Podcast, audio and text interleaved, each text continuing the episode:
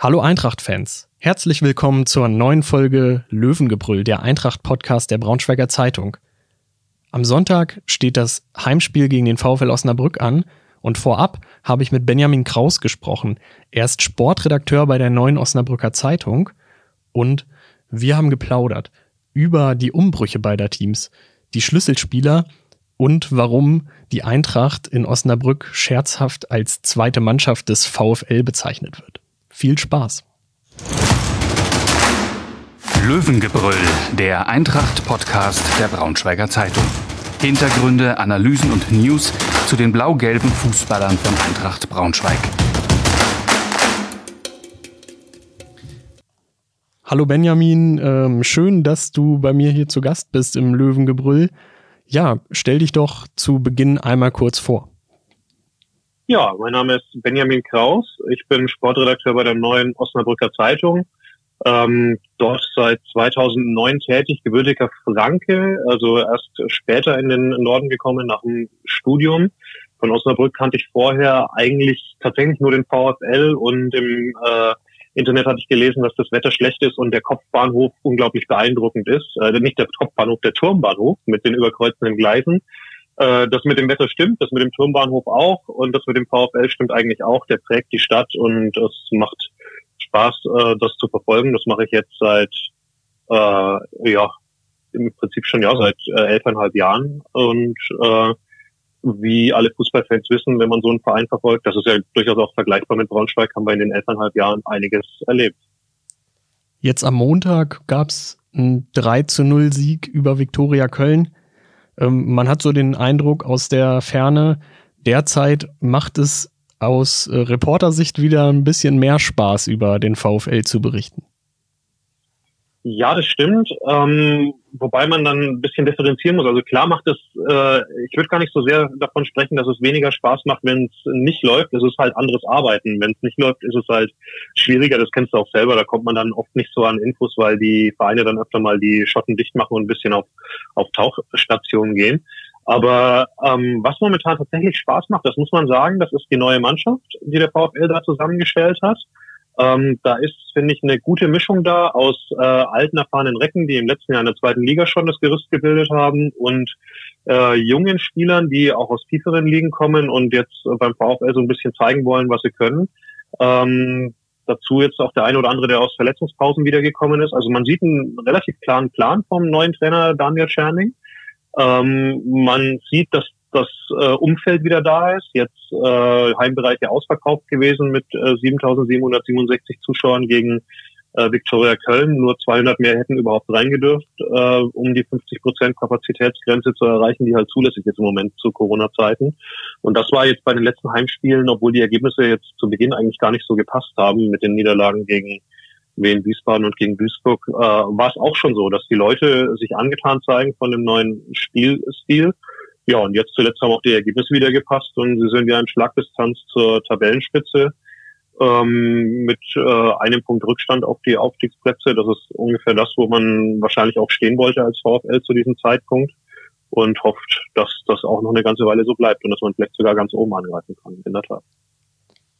Also die Bremer Brücke ist jetzt wieder der Mythos, äh, der er vorher ähm, oder die sie vorher mal war, ähm, weil im letzten Zweitligajahr, da war ja zu Hause irgendwie gar nichts möglich bei euch. Ja, das stimmt. Also ich glaube, für einen Verein wie den VfL und auch von der Mannschaft her, wie sie geprägt ist, sind die Zuschauer schon ähm, unglaubliches Grund. Ähm, 13 Heimniederlagen in Serien im letzten Jahr in der zweiten Bundesliga, unter anderem äh, das 0 zu 4 gegen Braunschweig da ja auch mit dabei. Ähm, da ähm, muss man schon sagen, also glaube nicht, dass das äh, vorstellbar wäre, 13 Heimniederlagen in Serie, wenn Zuschauer an der Bremer Brücke äh, hätten sein dürfen. Generell, ja, die, die Meinungen gehen ein bisschen auseinander. Gab es jetzt wirklich mehr Auswärtssiege, gab es weniger. Die Statistiken sprechen da auch keine ganz klare Sprache, wenn man erste und zweite Liga differenziert.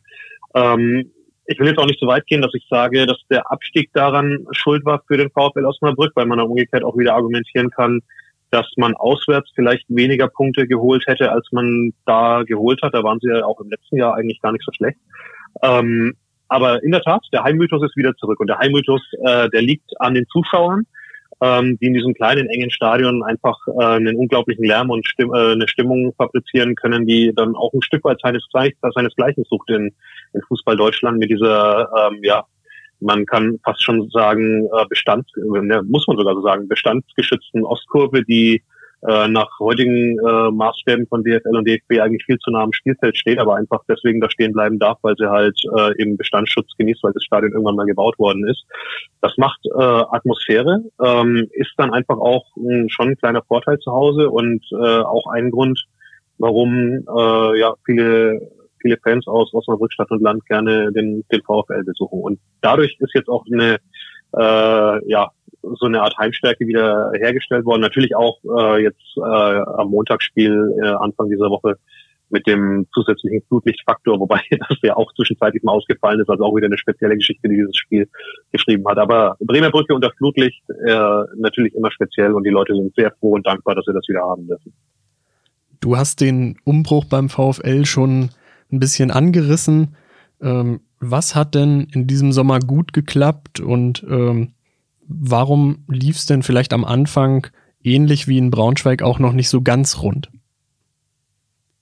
Ja, also nach dem Abstieg, der ja dann doch äh, äh, niederschmetternd war, nachdem man in der Vorrunde der Zweitligasaison ja eigentlich noch ziemlich überragend unterwegs war, bevor dann halt der massive Einbruch kam, ähm, lag schon kurzzeitig eine gewisse Lähmung äh, über dem Verein, muss man sagen. Der Sportdirektor Benjamin Schmedes, eigentlich hoch anerkannt gewesen zuvor, hat äh, von sich aus sein Amt dann abgegeben. Ähm, herrschte also auch kurz so ein bisschen so ein äh, so die Frage, wie geht's jetzt überhaupt weiter? Äh, bevor aber dann wirklich so ein Führungsvakuum entstehen konnte, hat der Verein relativ schnell reagiert. Äh, als erstes mit Daniel Scherning, dem Assistent von, äh, von Baumgart in Paderborn zuvor, ähm, einen neuen Trainer geholt und dann auch mit Amir Schafuzadeh später einen neuen Sportdirektor.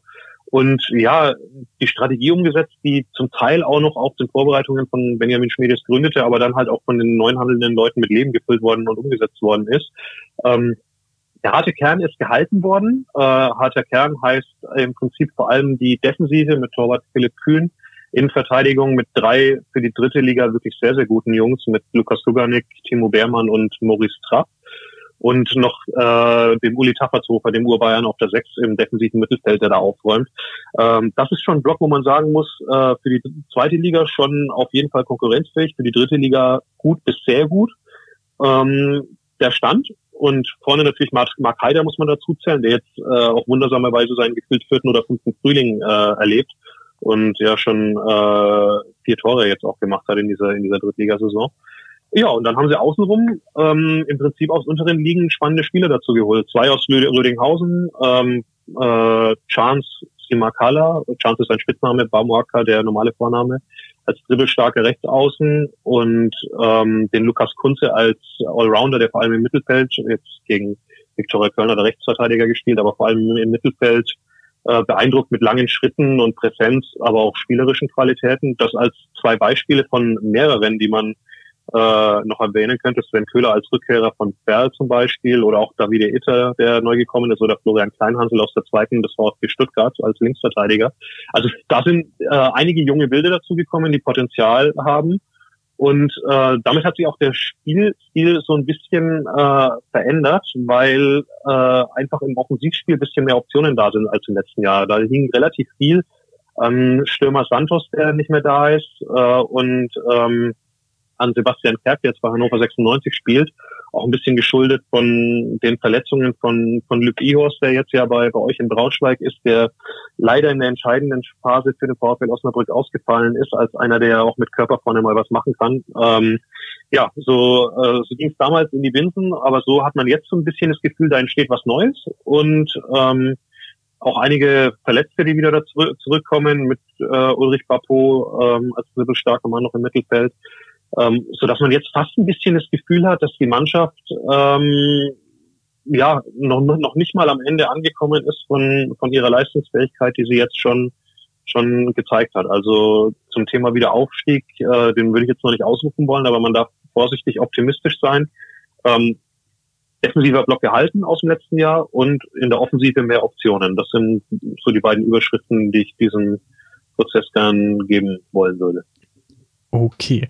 Ja, äh, Marc Haider, du hast ihn schon erwähnt, äh, vier Tore, dazu noch drei Vorlagen, 35 Jahre alt. Äh, was äh, bekommt der Mann in Osnabrück zu trinken, dass er nochmal so abliefert?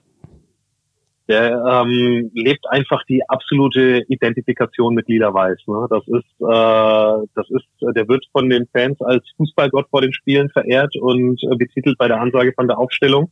Ähm, obwohl er jetzt, ja, sagen wir mal, nicht der Techniker oder Dribbler vor dem Herrn ist, aber er ist halt ein absolutes Vorbild an äh, Lauffreude, Einsatzwillen, äh, äh, sowieso äh, generellen Willen und er hat einfach ein Näschen vor dem Tor, das muss man auch sagen.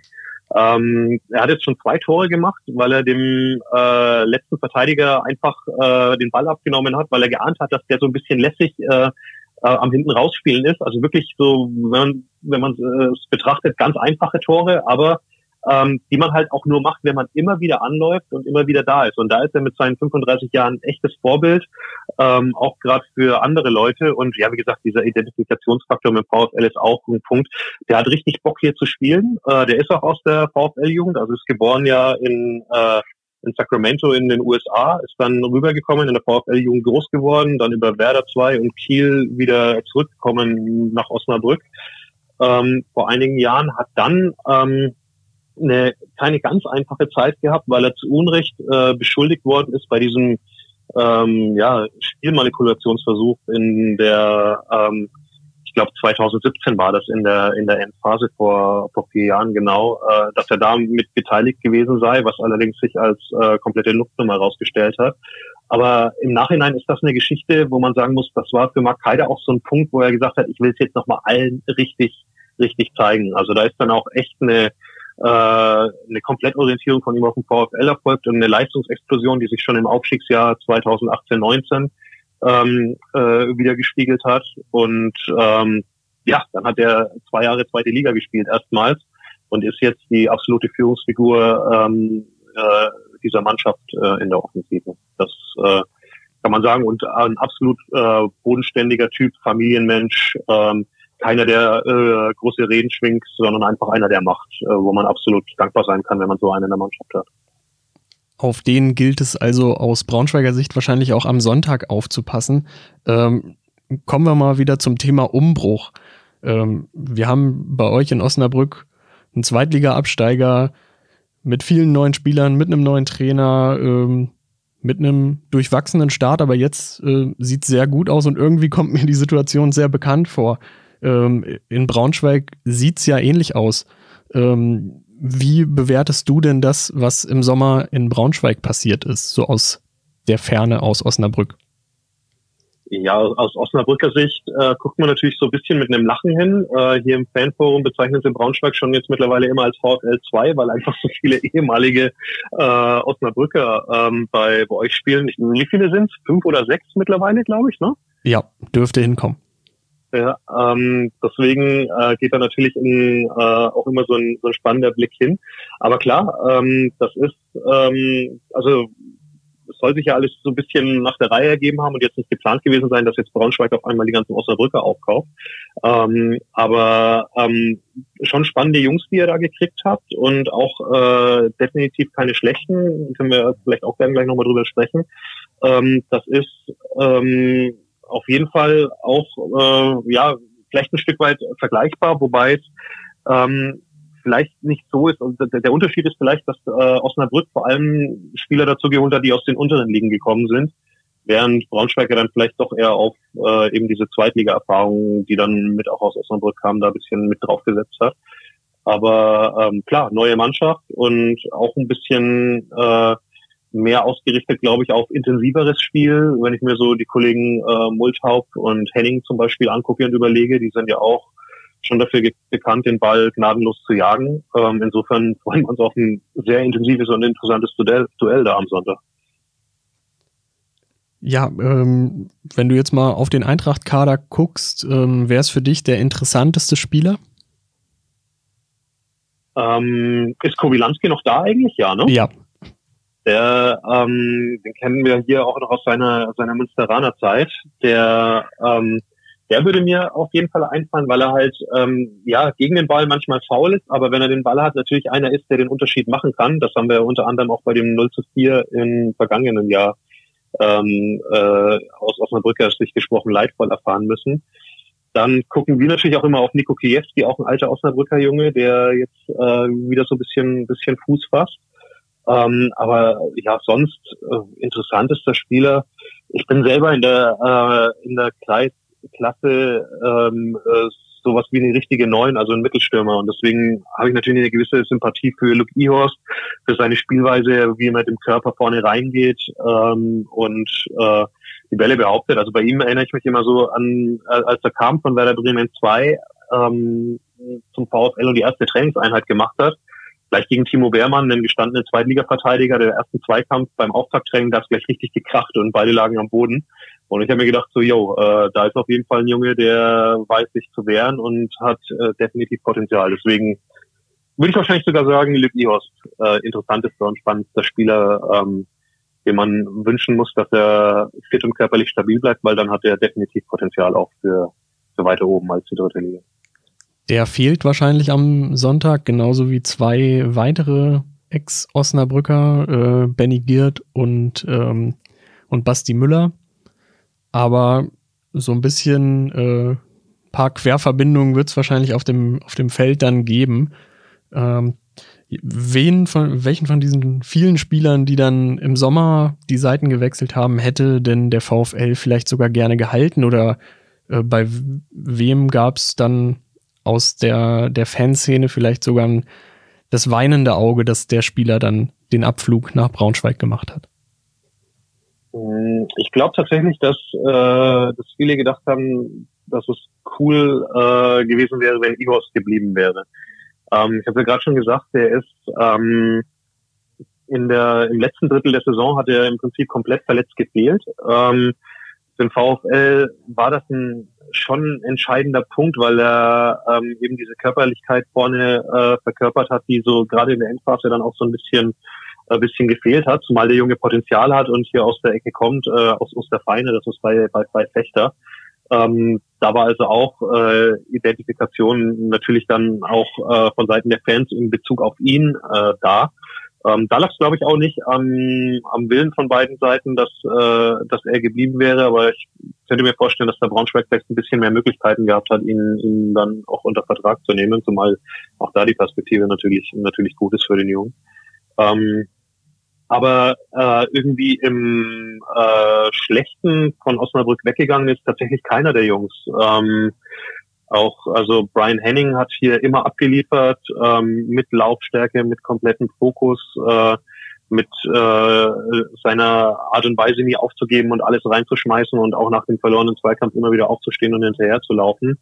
Ähm, Maurice Multhaup hat hier sehr viele verschiedene Positionen gespielt, hat vielleicht dadurch dann auch ähm, nicht unbedingt ähm, ja die Möglichkeit gehabt, sich so richtig zu entwickeln in der Mannschaft im letzten Jahr. Deswegen ähm, fällt es mir immer so ein bisschen schwer, seine seine Leistung wirklich jetzt äh, unter einem äh, unter einem Fallbeil so zu bewerten. Also das äh, ja die beiden Jungs ähm, das sind die Verträge mit dem Abstieg ausgelaufen und dann waren sie halt auf dem Markt, aber es ist nicht so, dass äh, ja, dass die jetzt äh, aus Osnabrück weggegangen sind und der VfL gesagt hat, okay, wir haben äh, ja sind eigentlich ganz froh, dass die weg sind. Also das ist definitiv definitiv nicht der Fall gewesen. Okay. Ja, äh, ich glaube, andersrum gibt's ja sogar auch einen ehemaligen Braunschweiger im Osnabrücker Team, ähm, Omar Traoré, hat mit der Braunschweiger U19 hier den DFB-Pokal oder den DFB-Pokal der Junioren in Berlin damals geholt. Mhm. Der wird vielleicht auch verletzt fehlen, tatsächlich. Das ist noch nicht so ganz klar. Er war jetzt zumindest am, äh, am Montag gegen Viktoria Köln nicht mit dabei. Der hat im äh, Landespokalspiel am Dienstag vor einer Woche gegen Atlas Delmenhorst sich ein bisschen im Oberschenkel was getan. Äh, den hat er sich dann gehalten, ist äh, raus. Ähm, wurde zwar kommuniziert vom Verein, dass es nicht ganz so schlimm ist, äh, die Oberschenkelverletzung. Ähm, man hat damit geliebäugelt, ihn vielleicht sogar wieder in den Kader zu nehmen jetzt für Viktoria Köln. Das war dann aber nicht der Fall. Er war gar nicht mit dabei. Ähm, und jetzt muss man halt gucken, weil äh, ja Lukas Kunze hat jetzt auch rechts verteidigt, hat äh, das auch ganz gut gemacht. Es besteht jetzt nicht den unmittelbaren Zwang, ihn wieder aufzustellen. Aber was man sagen muss, der hat äh, ähm, sich hier ganz gut eingefunden. Im ersten Spiel ist er direkt vom Platz geflogen, ganz am Anfang. Rote Karte, unglücklich, aber kann passieren. Ähm, muss er im Prinzip fast auch hin äh, an der Stelle äh, in Saarbrücken. Das war ähm, ziemlich wildes Spiel, das der VfL in Unterzahl ja dann doch noch gewonnen hat. Dann äh, hat er im DFB-Pokal gegen Werder Bremen noch gespielt, eine sehr gute Leistung gebracht, muss man sagen. Und nach seiner Sperre auch in der Liga wieder, äh, wieder abgeliefert auf der rechten Seite. Also ähm, das ist mit Sicherheit einer, der, ähm, der sich auch noch gut ent entwickeln kann in der Mannschaft. Aber wie gesagt, aktuell dann fraglich, ob er, ob er wirklich spielen kann ähm, jetzt am Sonntag. Dann kommen wir doch mal zum Spiel. Eintracht Braunschweig gegen den VfL Osnabrück, das ist ja eigentlich ähm, Tradition pur. Die schärfsten Duelle gab es wahrscheinlich so rund um die Jahrtausendwende. Ähm, es ging oft auch dann um die vorderen Plätze. Ähm, welchen Stellenwert glaubst du hat dieses Spiel bei den Fans beider Vereine? Ja schon einen, einen sehr hohen. Ne? Also für, für den VfL fangen jetzt ja sowieso die, äh, die niedersächsischen Derby-Wochen an, kann man sagen, ähm, weil nach dem VfL, äh, nach dem Braunschweig-Auswärtsspiel dann auch direkt das Heimspiel ansteht gegen den SV Meppen. Das sind auf jeden Fall für Osnabrück zwei große Spiele. Die Rivalität mit Braunschweig ist, ist, ist immer da, ist greifbar. Man hat sich auch äh, ja auch in, den letzten Jahren immer mal wieder getroffen und einige legendäre Duelle auch geliefert. Das 0 zu 4 aus Osnabrücker Sicht haben wir angesprochen. Ich erinnere mich auch an äh, in der dritten Liga an ein, ich meine, es waren 4-3 Auswärtssieg, ein unglaubliches Spiel äh, bei euch, äh, bei euch im Stadion. Freitagabend. Ähm, Genau, Flutlicht ja. und äh, Riesenstimmung und äh, wilde Aktionen auf dem Platz. Also ähm, das ist schon äh, definitiv ein Highlight-Spiel für, für alle Beteiligten, nicht nur für die äh, für die Mannschaft. Die Querverbindungen machen es natürlich auch besonders, ähm, aber auch für die Fans, die da ja schon äh, eine ja hoffentlich weiterhin auch gesunde äh, Rivalität pflegen und das dann auch gerne pflegen dürfen. Mit was für einer Partie rechnest du? Du hast schon gesagt, ein intensives Spiel, da sind wir, glaube ich, einer Meinung. Ähm, auf was wird es ja. vielleicht am Sonntag ankommen? Also es wird wahrscheinlich unglaublich viele Zweikämpfe geben im Mittelfeld. Das ähm, allein, was ich äh, an äh, Ex-Osnabrückern bei euch in der Mannschaft vom Spielstil kenne und das dann äh, vergleiche mit dem äh, Spielziel, den der VfL Osnabrück jetzt pflegt, mit äh, schon intensivem Pressing, äh, muss nicht immer in vorderster Linie sein, aber dann Mittelfeld äh, Pressing auf, auf jeden Fall. Generell ein äh, Stil, der darauf angelegt ist, dass man selber Fußball spielen möchte, also gerne auch den Ball hat und gerne gestalten will. Ähm, da wird sich, wird sich dann auch ein offenes Spiel entwickeln, glaube ich. Also eins, das attraktiv ist, dass die, äh, dass die Zuschauer gerne sehen. Ähm, und dann, ja, glaube ich, dass es wie so oft in der dritten Liga auf Kleinigkeiten ankommt. Wer hat vielleicht Spielglück? Wer macht das erste Tor? Wer macht vielleicht äh, den ersten bisschen heftigeren Fehler, der möglicherweise bestraft wird. Also das ist, das ist, muss man ja fast sogar sagen, das ist so ein bisschen das Tolle an, an, an dieser dritten Liga, dass die äh, Mannschaften relativ eng beisammen sind ähm, und es relativ schwer fällt, ähm, also zumindest geht mir das so, relativ schwer fällt mir jetzt äh, da jetzt so ein so einen klaren Favoriten auf den auf den Aufstieg auszumachen. Also ich glaube, da das äh, Osnabrück und Braunschweig, beide Teams, glaube ich, haben Aktien, aber beide sind bei weitem nicht die einzigen. Also da gibt's, sind mindestens noch sechs, sieben andere dabei, die, die das genauso von, von sich behaupten können. Ähm, ja, also Kleinigkeiten, Fokussiertheit, Fehlervermeidung. Ähm, ich könnte nicht sagen, wie es ausgeht. Das ist alles drin, glaube ich. Ja, du sprichst es schon an. Äh, die Top 8, die wird wahrscheinlich bis zum Schluss um den Aufstieg kämpfen, genauso wie die Teams ab Platz 11 ähm, bis zum Schluss dann gegen den, den Abstieg in die vierte Liga kämpfen.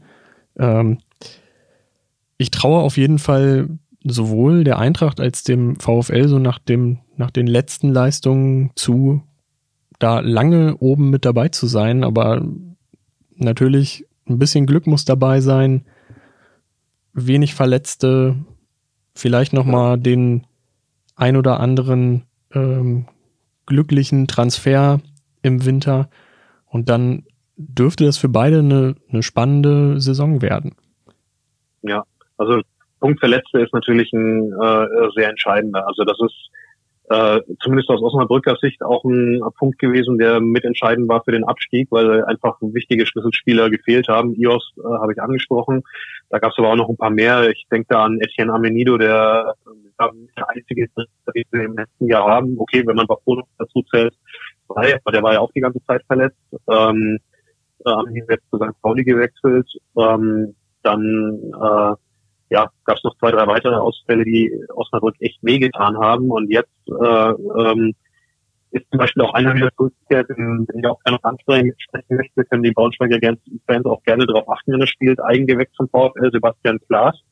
Äh, der hat auch das komplette letzte Jahr fast gefehlt. Ähm, ein sehr ja dribbelstarker Mittelspieler mit einem guten Auge, vor allem mit dem ersten Kontakt, den sich so in die Räume reinzulegen, dass er halt ähm, dann am Gegenspieler vorbeikommt. Ähm, das sind äh, schon Punkte, die entscheidend sein werden. Also wenn der Junge mal eine Saison durchspielen kann, glaube ich, ähm, ist das äh, ist das eine echte Waffe.